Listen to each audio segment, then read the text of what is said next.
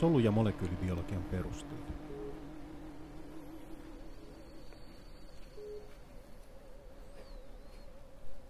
Oli kyse sitten yksisoluisista tai monisoluisista eliöistä, on yleensä edullista saada jotain tietoa ympäristöstä.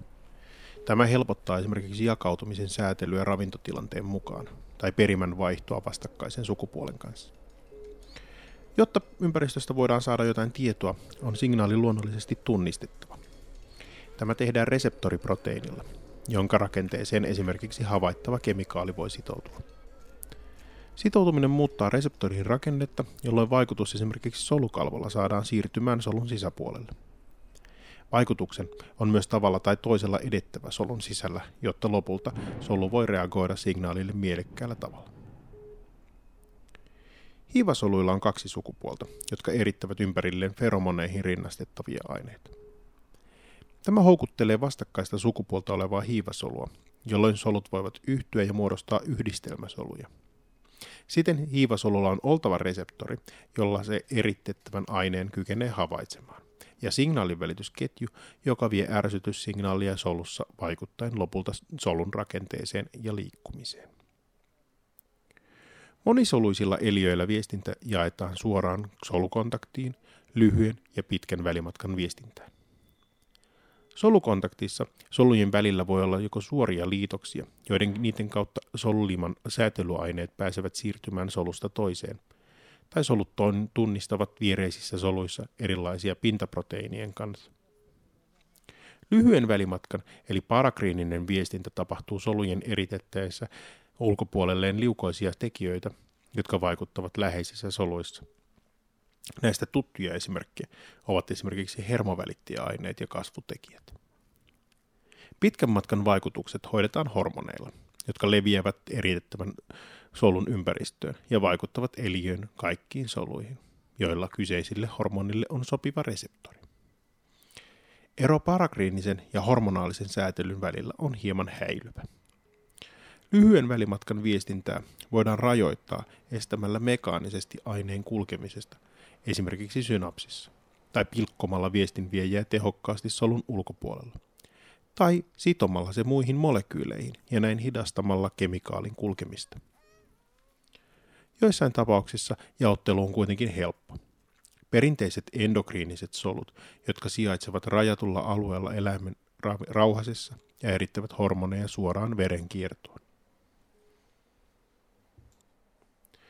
Viestinviejän vaikutukset solussa alkavat reseptorin tunnistaessa kemikaali.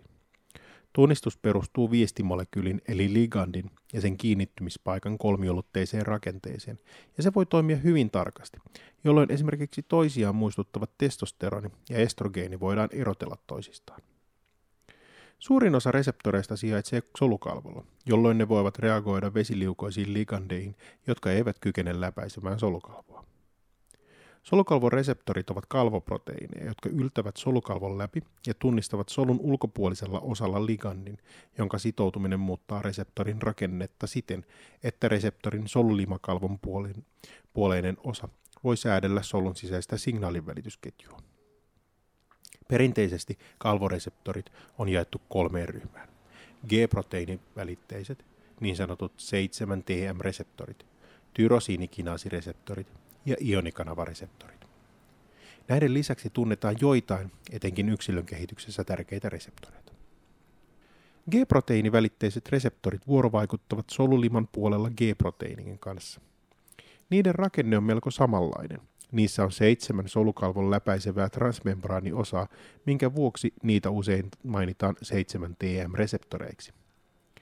Nämä reseptorit ovat elimistömme tärkein lääkkeiden vaikutuskohde, ja ne toimivat meille niin näkö- kuin hajuaistissa, kuin adrenaliinin havaitsemisessa. Niiden periaate on melko yksinkertainen. Reseptorin aktivoituminen saa aikaan G-proteiinin liittymisen reseptorin, jolloin G-proteiiniin liittynyt GDP vaihdetaan korkeaenergiseksi GTPksi. Tällöin G-proteiini, tai oikeastaan sen osa, irtoaa reseptorista ja vaeltaa solukalvon alapintaa pitkin kohdeproteiinille, vaikuttaen sen aktiivisuuteen. Tällöin puolestaan G-proteiiniin liittyneestä GTPstä irtoaa fosfaatti, jolloin G-proteiini irtoaa kohdeproteiinista ja jää odottamaan reseptorin aktivoitumista. G-proteiinin aktiivisuuden seuraukset eivät suinkaan kuitenkaan ole aina samanlaisia, vaan osa G-proteiineista on stimuloivia ja osa inhiboivia, ja osa käyttää toisistaan poikkeavia signaalivälitysreittejä.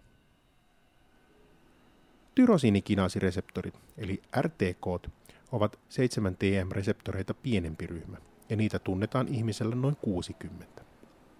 Näiden reseptorien erityispiirteenä on niiden toimiminen yhdessä.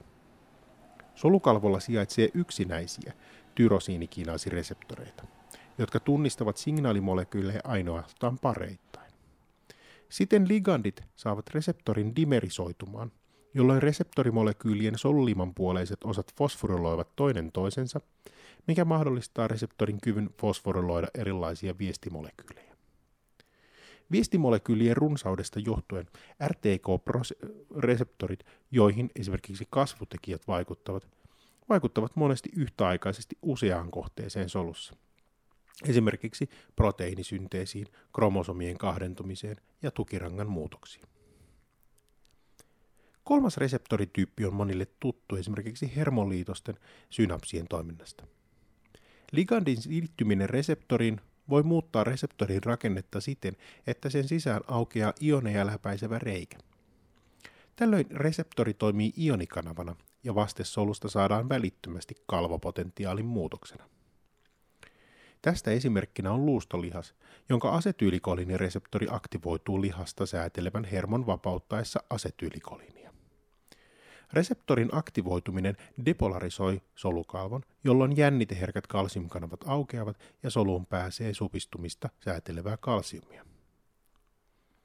Solukalvon reseptorien lisäksi tunnetaan solun sisäisiä reseptoreja, jotka havaitsevat rasvaliukoisia aineita, steroideja, tyroksiinia, D-vitamiinia.